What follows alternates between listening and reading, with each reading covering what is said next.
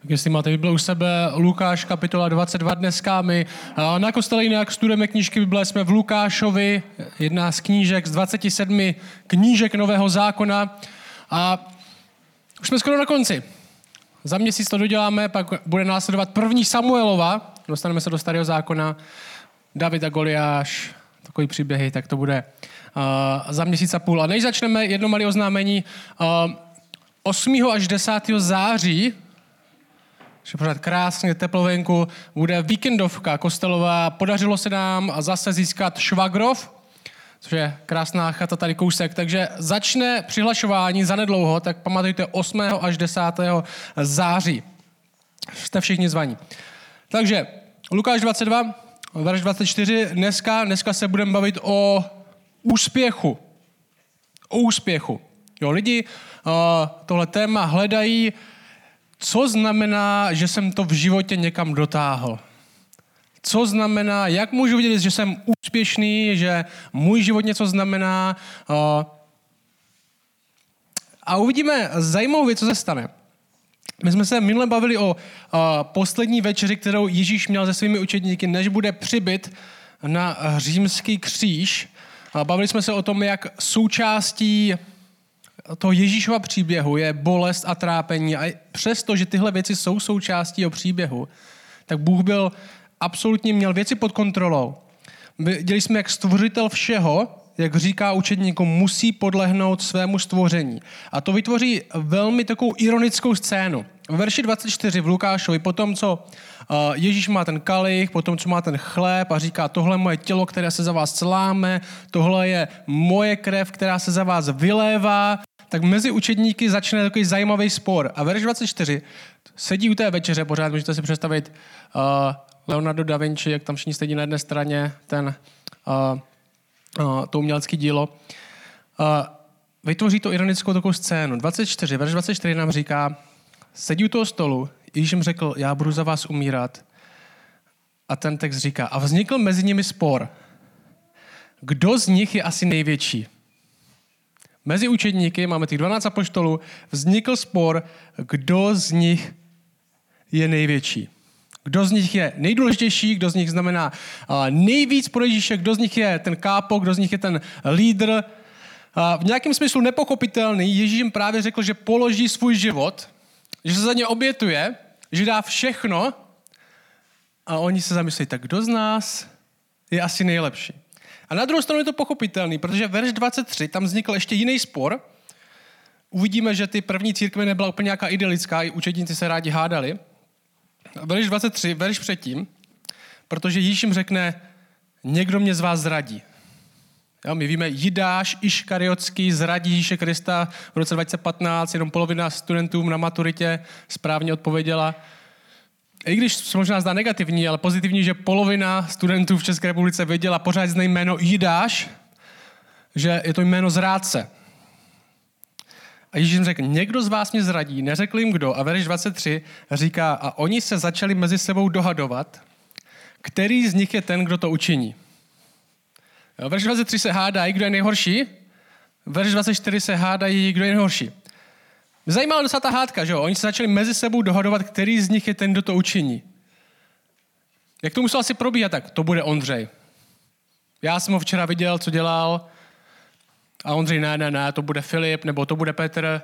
Začali se dohadovat mezi sebou, kdo z nich je zrádce. A Ježíš řekl, že ho někdo zradí. A oni se dohadovali, protože Jidáš, který tam s nima seděl u toho stolu, u té večeře páně, nebyl očividný zrádce. Že nekouřilo se mu od pusy. A my víme o něm, že Jidáš byl křesťan v uvozovkách, říkal, že patří Ježíši, že chodil, ekvivalent toho, že chodil do kostela, dělal všechny ty dobré věci, moc nenadával, moc nepil. A oni se hádali mezi sebou, kdo z nich to učiní, protože jim nebylo jasný, že to bude Jidáš. A přesto my o něm víme, Jidáš byl někdo, kdo lhal, kdo kradl, jo, Jidáš držel kasu. Mezi těma dvanácti učedníkama Jidáš byl ten, co držel ten měšec, tu kasu, když se dělala sbírka, Jidáš to měl u sebe. Bible nám říká, že z ní kradl sám pro sebe. Ostatní to nevěděli, tak my víme o Jidáši, že vedl svůj skrytý život, kde ostatní neviděli, jaké je, že kradl pro sebe, lhal ostatním o tom. Dokonce na začátku téhle kapitoly, té dvacáté druhé kapitoly, nám Bible říká, že než ho Jidáš Ježíše podvedl, tak do ní vstoupil Satan. Takže máme tam někoho, kdo kradl, kdo lhal a kdo je doslova posedlý ďáblem. A co je zajímavé, je, že teďka sedí u stolu s učedníkama a neteče mu pěna z pusy, že tohle není exorcista. Znáte tu scénu, jak tam leží a posedlá démonem a křičí a... A Jidáš tam sedí u stolu, neteče mu pěna z pusy, nemluví hlubokým hlasem nějakým ďábelským, nehází s lidma o zeď, dokonce v přítomnosti Krista a nikdo to o něm neví. Je možný, že v téhle chvíli ještě ďábel, nebo Satan, není naštvaný, jako je teď, protože si myslel, že vyhrává. Když vstoupil do Jidáše a šel Ježíše zradit a myslel si, že když Ježíše zabijou, tak to je vítězství pro zlo. jedna nula zlo versus dobro. Ale nevěděl, že je zač- strůjcem své vlastní porážky. Každopádně Ježíš jim říká, je tady někdo, kdo je nejhorší, kdo zradí. A přirozená reakce lidí, když slyší, že někdo udělal chybu, že někdo je špatný, tak já jsem asi ten dobrý. Moje skupina je asi ta lepší. A začali se dohadovat, verš dvacet čtyři, kdo je mezi nima nejlepší. A dá nám to zajímavý vhled, protože Ježíš nám to odpoví. Dá nám to zajímavý vhled do té otázky, jak se měří velikost. No, kdybych se vás dneska zeptal, někteří, ně, někteří jste věřící, někteří věřící nejste, jak se měří v tomhle světě velikost. Kdo bys řekl, že je podle tebe největší, nejdůležitější, možná zaslouží si respekt, kdo to je? Nebo možná ještě, jak můžu vidět já, že někým jsem, že něco znamenám, že jsem to někam dotáhl? A není to otázka, kterou si pokládají lidi kolem nás? Včetně nás? Pořád se tím zabýváme, že jo? Na kom vlastně záleží? Čí život za to stojí? Kdo je ta celebrita? Kdo má vliv? Kdo má dopad? Je to podle toho, kolik mě sleduje lidí možná na Instagramu. Je to podle toho, kolik mám titulů z vysoké školy. Je to podle toho, jakou mám práci, nebo co jsem vybudoval. Je to podle toho, kolik mám peněz na účtu nebo majetku. Nebo to můžou být méně očividné věci, že jo? Lidi měří úspěch různě, myslí si, že jsou lepší než ostatní lidi různě. Je to, je to podle toho, jak vychovávám svoje děti. A že mám dobře vychovaný a líp než tady ten vedle. Je to podle toho, koho volím za politiky, že já jsem na té správné straně. Já volím ty, co bojují proti klimatu, nebo já volím ty, co proti tomu nebojují, nebo já volím tyhle a my jsme ta správná skupina a já volím tyhle a my jsme ta správná skupina a jsme lepší než ty ostatní. Co to je? Je to já jím jenom zeleninu a jsem očividně lepší než tady ti. A nejenom, že my chceme sami něco znamenat, nejenom my se snažíme přijít na to, co mám teda dělat, jestli mám vystudovat tuhle školu, dostat tuhle práci, získat tyhle peníze, postavit tenhle dům, aby můj život něco znamenal, abych měl nějaký vliv, abych měl nějaký dopad. Ale svět kolem nás tak funguje, že jo? Začnu tě brát vážně, až někdo budeš. Až budeš mít peníze, tak se k tobě začnou cho- možná chovat lidi jinak. Až budeš mít moc, až budeš mít vzdělání. Jestli to nemáš, tak si v životě neuspěl. Opravdová svoboda v životě tvých, tkví v tom, že to někam dotáhneš. A když budeme upřímní, i my tak se díváme na lidi. Že to je, proč ty, když si, když si pustí ten Express nebo Blesk nebo tyhle, tak tam jsou články jako co tahle celebrita řeší s touhle manželkou nebo manželem o tomhle dítěti. Koho to zajímá? Lidi to zajímá, protože tohle jsou lidi, kteří mají vliv. Tohle jsou lidi, kteří něco znamenají. Já mám vždycky rád, když jsem v U S A, mám tam kázání, protože lidi si myslí, že jsem největší expert, protože mám a, přízvuk a jsem z daleké země. Takže to musí znamenat, že něco vím. Se ke mně vždycky chovají s úctou. Uh, naproti tomu, jak se ke mně chovají tady. Uh,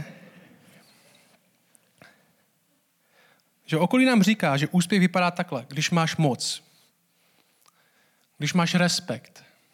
Když ostatní slouží tobě a ne ty jim.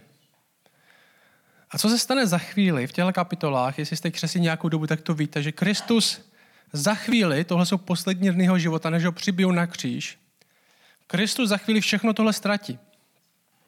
nebude být moc, bude, místo aby měl respekt, tak bude zesměšněn, že ho dají mu tu trnovou korunu, že se mu smějí, ty jsi král, tak tady máš korunu a stane se otrokem všech.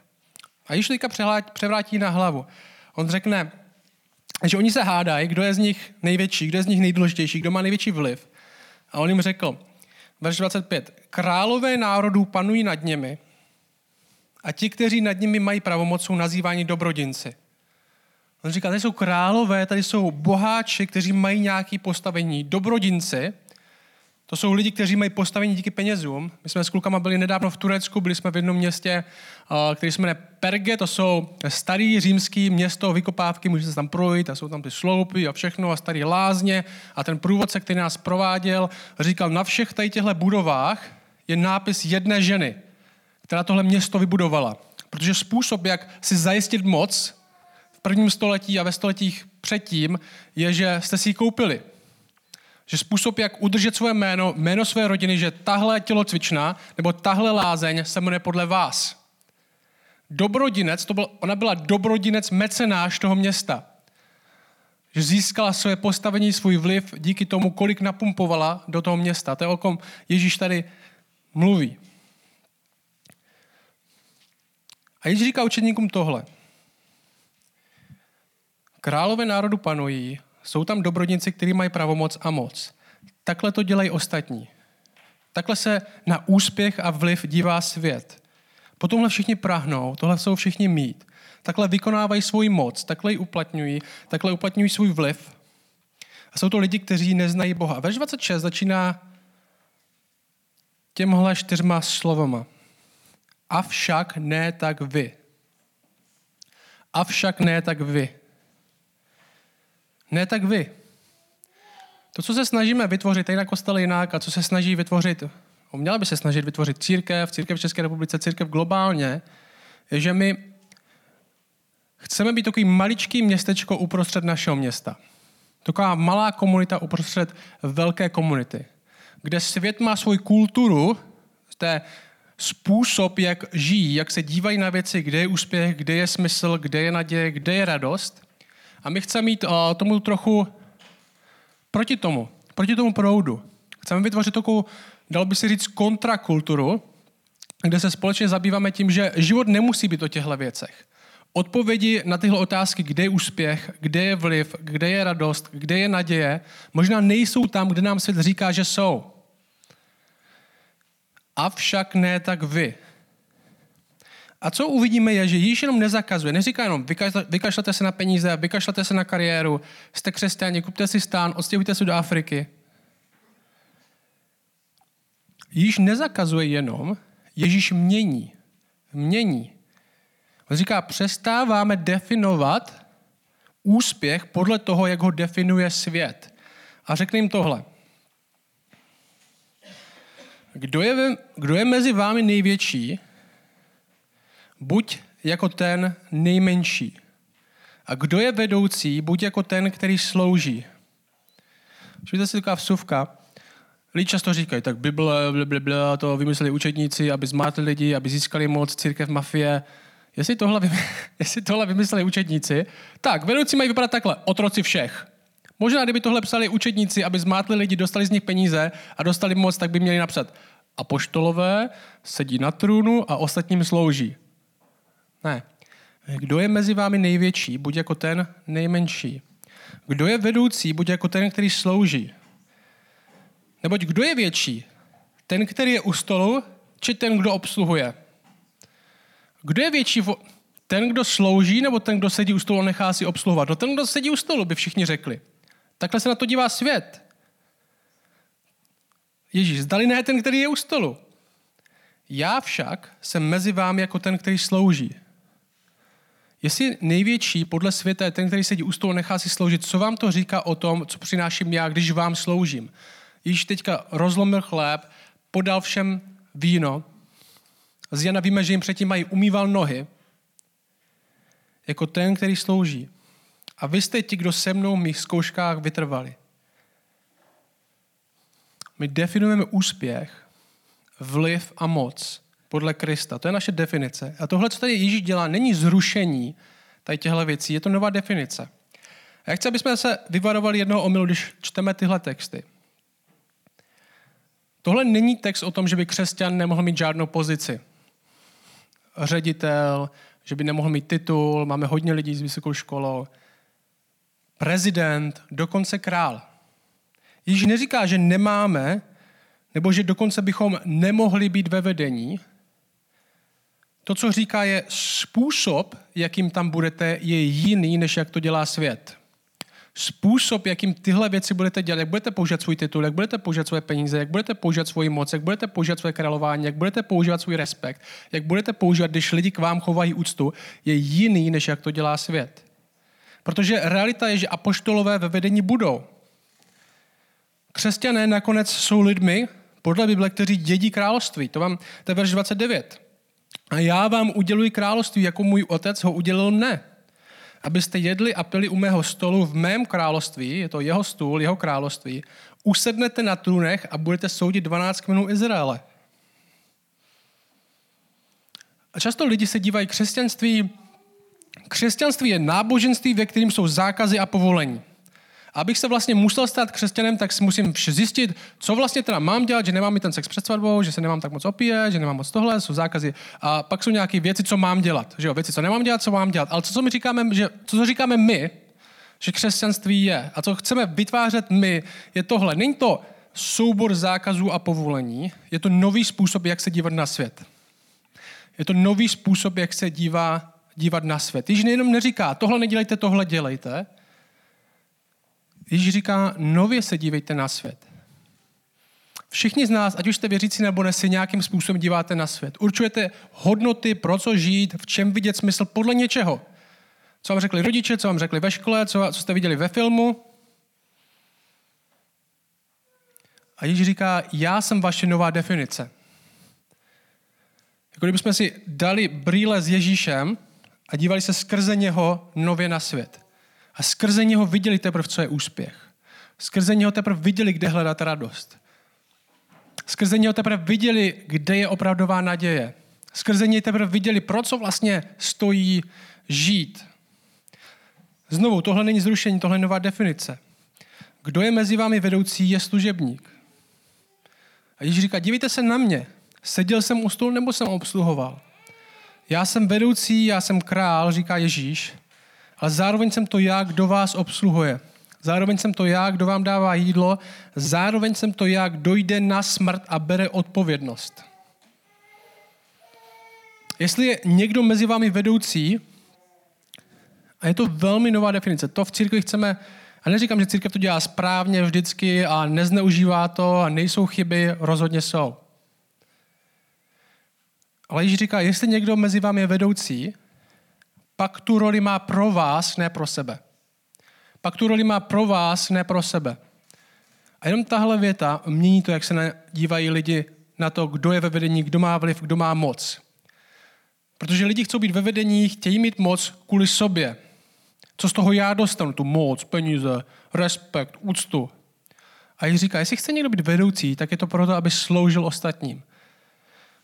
Pak má tu roli pro vás. Ne proto, aby měl vedoucí pozici, ale aby lidé byli vedeni. Ne proto, aby měl vedoucí pozici, ale aby pro lidé byli vedeni. A stejně tak většina našich vedoucích, máme pár vedoucích tady na kostele. A většina z nich to dělá dobrovolně. No, všichni to dělají dobrovolně. Ale většina z toho nemá žádnou finanční odměnu. Nedějí to, protože z toho dostanou respekt. V skutečnosti moc nedostanou. Vy si myslíte, že lidi respektují vedoucí nebo mě, protože možná se mě trochu bojíte. Říkala nějaká holka na svatbě včera, přičeliškem se mě bojí. Uh, ale my se tak necítíme, rozhodně. Většina z nás to dělá dobrovolně, už to bude deset let, kde děláme, neděláme jen svoji práci, že jo, ohraničeno, co máme dělat, ale přijímáme hovory od lidí, co nám volají s nějakou špatnou zprávou. Na týdenní bázi řešíme problémy různé, které se musí řešit. Ve svým volným čase. Pro vás. Okolí nám tvrdí, že úspěch a svoboda je, když si pro sebe něco urvu. Když si pro sebe něco urvu. Když, něco, když něčeho já dosáhnu, když se někým já stanu. A lidi jsou naštvaní, když ostatní mají a když oni nemají. A lidi si připadají důležití, když mají víc než lidi okolo. A Bůh nám říká, že skutečný úspěch pro lidi, skutečná svoboda, není, když si od jiného dokážu urvat, ale když dokážu pro druhého ztratit.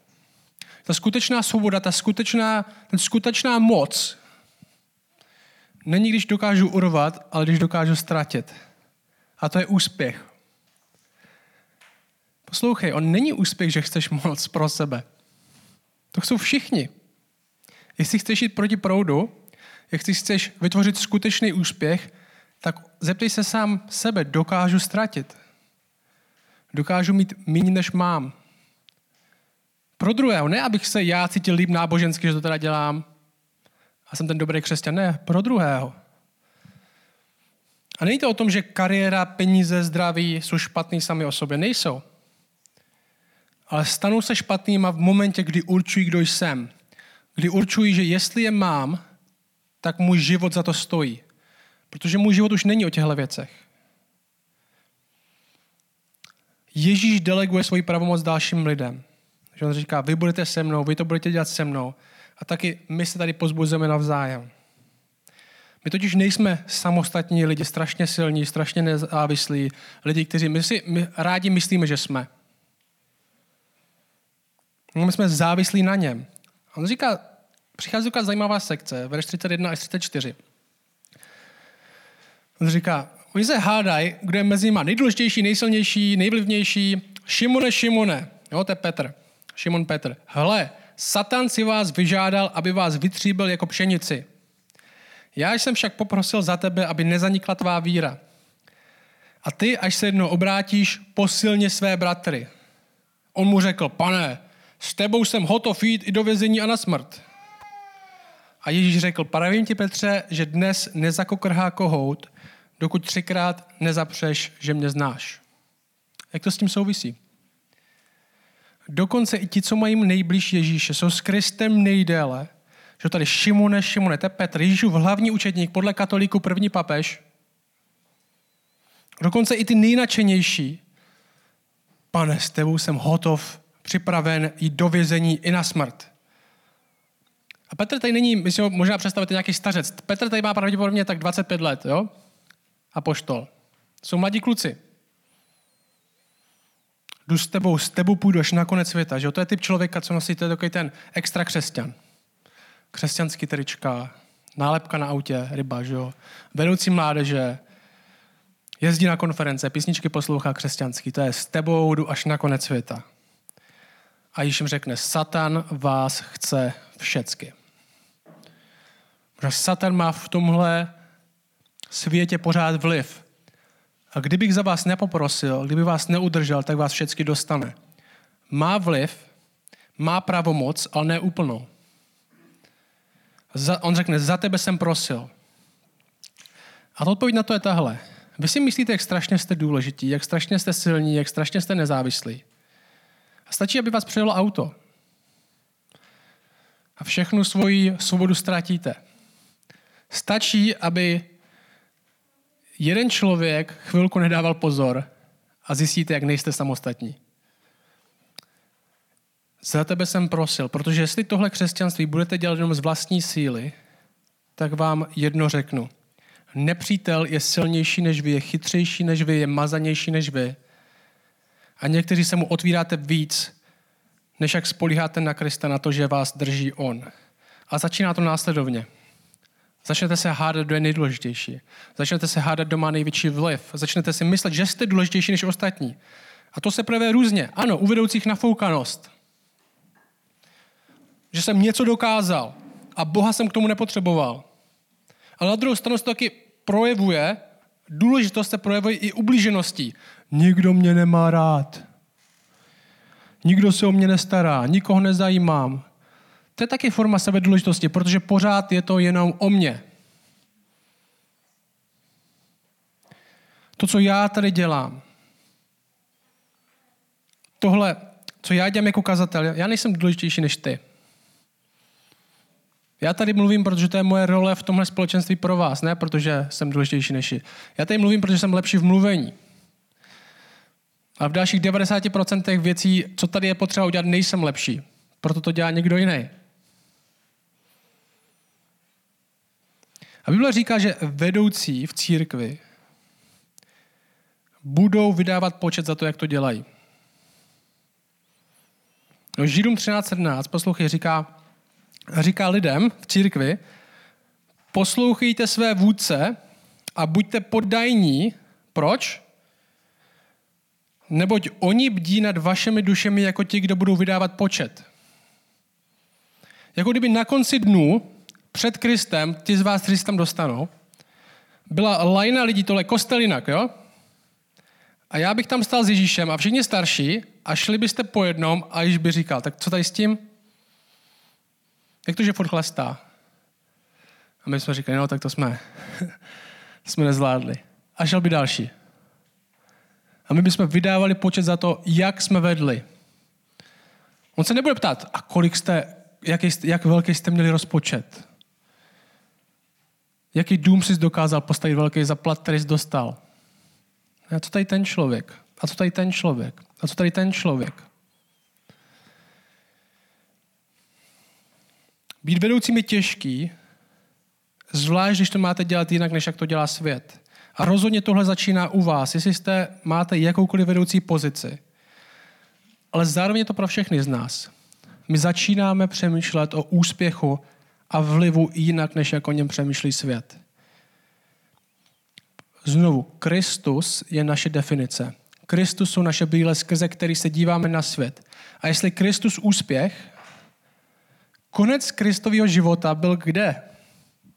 Za pár dnů. Na kříži. Moc lidí by se na něj nepodíval a řekl, tak takhle vypadá úspěch. Já chci být jako on. Cítit ty hřeby, jak mi prolízají rukou, to, mus, to by musel být neskutečný pocit. Jestli je Kristus úspěch, pak sebeobětující se láska je úspěch. Jestli Kristus je úspěch, pak sebeobětující se láska je úspěch. A to je naše poselství. A Ježíš končí tím, že přichází doba, kdy tohle a tomuhle budeme potřebovat věřit víc a víc. Ať už jsi ve škole, nebo v práci, nebo v rodině, ve které jsi. Tlak zanechat Krista, tlak na to definovat úspěch, podle toho, jak to definuje každý druhý pitomej seriál, je velká. A řekl jim, tohle jsou naše poslední verše, třicet pět až třicet osm. A řekl jim, když jsem vás poslal bez měšce, mošny a sandálu, měli jste v něčem nedostatek, pamatujte se, jak je vyslal před pár kapitolama, oni řekli v ničem. Řekl jim, ale nyní, kdo má měšec, vezmi jej, stejně tak i mošnu, a kdo nemá, prodej svůj plášť a kup meč. Neboť vám říkám, že se na mě musí naplnit to, co je napsáno. A byl započten mezi bezzákonné, to o něm je napsáno. Neboť to, co se mne týká, spěje ke konci. Oni řekli, pane, hle, zde jsou dva meče. On jim řekl, to stačí. On jim říká, přichází brutální doba. Někdo si myslí, že tenhle text znamená ospravedlnění k tomu vlastnit zbraň. Já si myslím, že to není tak neprůstřelný text. Tohle je hyperbola, nadsázka, prodej plášť, kup si meč. Prodej oblečení, kup si meč. Budu vás chtít zabít, možná se budeš muset naučit bránit. Oni se zdá, zdá se trochu, že to nepochopili. Oni řekli, tady jsou dva meče. On jim řekl, to stačí. Většina komentátorů, když si čtete tenhle, uh, tenhle text, tak jim již neříká, to stačí, jako kdyby jim stačily dva meče pro dvanáct lidí. To stačí je negativní. Že jim v češtině by se to dalo přeložit dost. Přestaňte mluvit. Většina komentátorů si myslí, že tohle spíš Ježíš říká, že nepochopili tu jeho nadsázku. A říkám dost. Ať už to je jakkoliv, k čemu nás tohle vede? My jako křesťané, a zvlášť v tomhle světě, který my tady fyzicky Kristus tady nesedí v první řadě, kde tlak je zanechat jinde pryč za sebou to, co říká Kristus o úspěchu, to, co říká Kristus o vlivu, to, co říká Kristus o moci a skočit na to, co, na co nám říká svět. My jako křesťané chceme ustavičně dělat následující. Konfrontovat zprávu světa se zprávou křesťanství. A nejenom nevěřícím lidem, nejenom nevěřícím lidem, tomuhle přestaň věřit, tomuhle věř svýmu srdci. která ustavičně chce věřit tomu, co říká svět, protože to je snadnější. My nežijeme v křesťanské bublině, že jo? My jsme v Česku. Neustále se na nás volí tomu, čemu mám, co máme věřit, co máme doufat, v čem mít naději, co máme hrotit, co nemáme hrotit, z čeho se máme radovat, čeho bychom se měli bát, v čem vidět smysl, v čem ho nevidět. To je pořád. Máme to v televizi, máme to v hospodě, máme to na plakátě, říká nám to kamarád, říká nám to máma, říká nám to naše vlastní hlava. A lokální církev, místní církev, tohle společenství tady v Šumperku a všechny další jiný, je místem, kde si připomínáme Ježíšova slova, slova, kterým jsme i my sami uvěřili. Slova, ve kterých vidíme, takhle se stává někdo věřícím. Možná se někteří vás ptáte, jak se to stane, že se stane někdo věřícím, že někde zvedne ruku nebo se někde podepíše. Věřícím se stává někdo ve chvíli, když slyší Ježíšova slova a vidí v nich pravdu. Ježíš říká, mé ovce slyší můj hlas. Když slyší někdo tohle, co říká Ježíš, takhle vypadá úspěch, takhle vypadá moc. A začne mu to znít v uších jako větší pravda, než to, co slyší všude venku. To je první známka toho, že slyšíš ve skutečnosti toho, kdo k tobě mluví. A chceš jít za ním, to je učedník, chceš jít za ním jako učedník, místo, abys byl učedníkem seriálu na Netflixu. Nebo to, co říká Jarda v hospodě. Místní církev je, my si připomínáme jeho slova. A chceme, aby v našich uších zněly jako pravda, jako slova toho, kdo nás vede. Slova někoho, kdo definuje úspěch jinak. A nejsou to jen prázdný slova, ale slova někoho, kdo prolil svou vlastní krev. Bible říká následovně, tohle je Filipským dva sedm. Ježíš sám sebe zmařil, vzal na sebe způsob otroka a stal se podobným lidem. A když se ukázal v podobě člověka, ponížil se, stal se poslušným až k smrti, a to smrti na kříži. A tyhle slova vstupují dneska. Teďka určitě přemýšlí nad vším ostatním, nad vším možným. Já nevím, nad čím přemýšlíš zrovna teď. Ale tyhle slova, Kristovy slova, přináší do naší zdeptanosti, deprese, možná nudy nebo nezájmu, myšlenkách na to, že na tom, co říká svět, něco je, a probouzí nás k realitě Ježíše. Každý týden. O tom je ta místní církev. Jako kdybychom tady každý týden klepali na dveře tvýho srdce a říkali, nezapomeň, že on je lepší. Že jeho poselství je lepší než to poselství venku. A proto Bible říká, že nemáme zanedbávat společné shromáždění. Ne, abychom měli čísla, ne, abychom nás tady bylo moc. Ale protože naše srdce to potřebuje. Protože žijeme ve světě, kde je v nějakém slova smyslu lepší vlastnit meč než oblečení. Protože jsme jako ovce uprostřed smečky vlků. A to, co říká Ježíš, ale nejste na to sami. Že Ježíš jako správný prostředník, Satan vás chce a používá k tomu všechno možný. Ale já jsem za vás prosil. A přímo za tebe. On je ten, který za nás žil i umřel a dokonce Bible říká, a on je teď, který za nás prosí ustavičně. Před otcem. A máme novou rodinu. Máme nového pána, který za nás prosí, který za nás umíral a který za nás prosí. A máme novou rodinu, která je tady o to, aby se navzájem sloužila. Někdo slovem, někdo něčím jiným. Kde se navzájem pozbuzujeme a směřujeme k tomu, komu patří teďka nově náš život.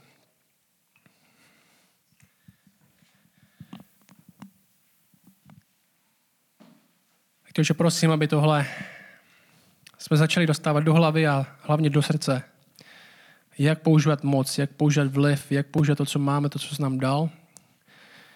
Ne jako někdo, kdo je sám pán, ale jako někdo, kdo má pána. Ne jako někdo, kdo sám sedí na trůnu, ale jako někdo, kdo sedí pod trůnem a dívá se na to, kdo na něm už sedí. Já vím, že tady máme hodně, včetně mě, máme hodně hříchů, hodně selhání, hodně nároků na to, jak by věci měly být. Já tě prosím, abys tady tohle odstraňoval z našeho srdce a myšlení, aby jsme se mohli milovat sebe obětující se láskou a v tom vidět úspěch. V tom vidět radost, v tom vidět medaily a pohár, když někdo ztratí, ne když někdo urve. My víme, že tohle je, ty můžeš jedině vytvářet skrze svůj moc, že my to z vlastní moci nedokážeme, tak tě prosím, abys to dělal. Amen.